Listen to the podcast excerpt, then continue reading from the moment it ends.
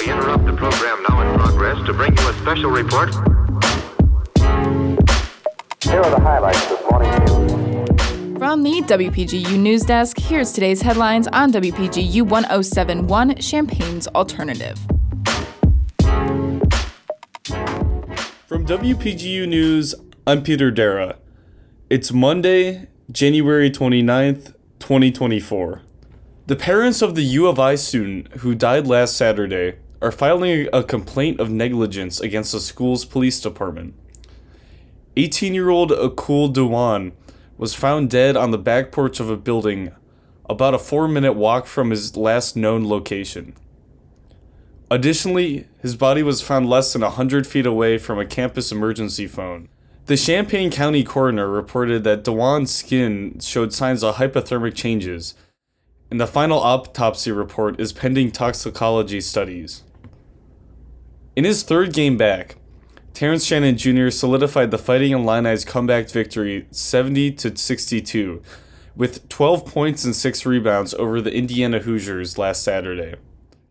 The game was tied at 62 with a minute and 29 seconds left, but was swiftly decided with an 8 point offensive, with Shannon Jr. scoring 6 free throws.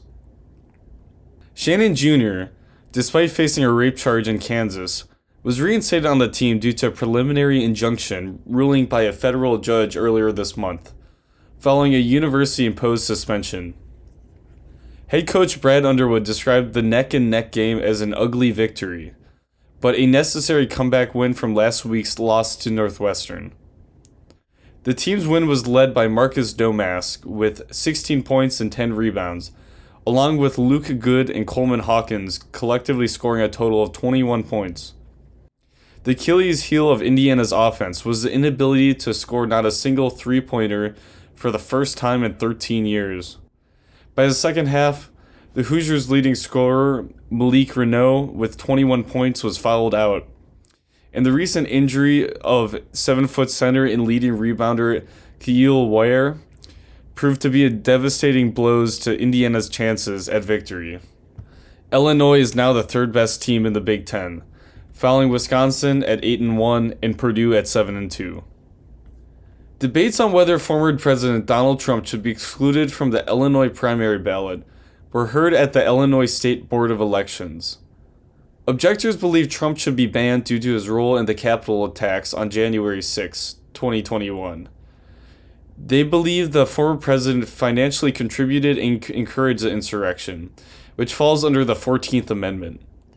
According to the 14th Amendment, anyone who has previously taken an oath to uphold the Constitution and has engaged in an insurrection is prohibited from taking any office.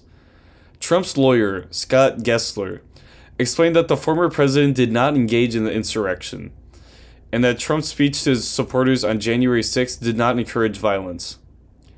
On Tuesday, the Illinois State Board of Elections will make a final decision to sustain or overrule the objection.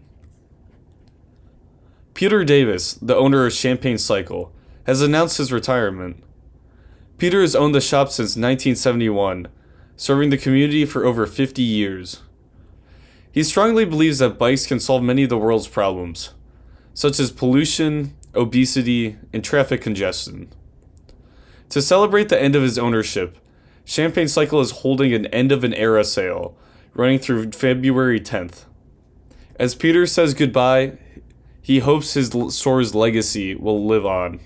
Contributing reporting for our newscast was provided by um, Adelyn Mui, Joaquim O'Malley-Macias, Stephanie Orellana, and Joy Quezada.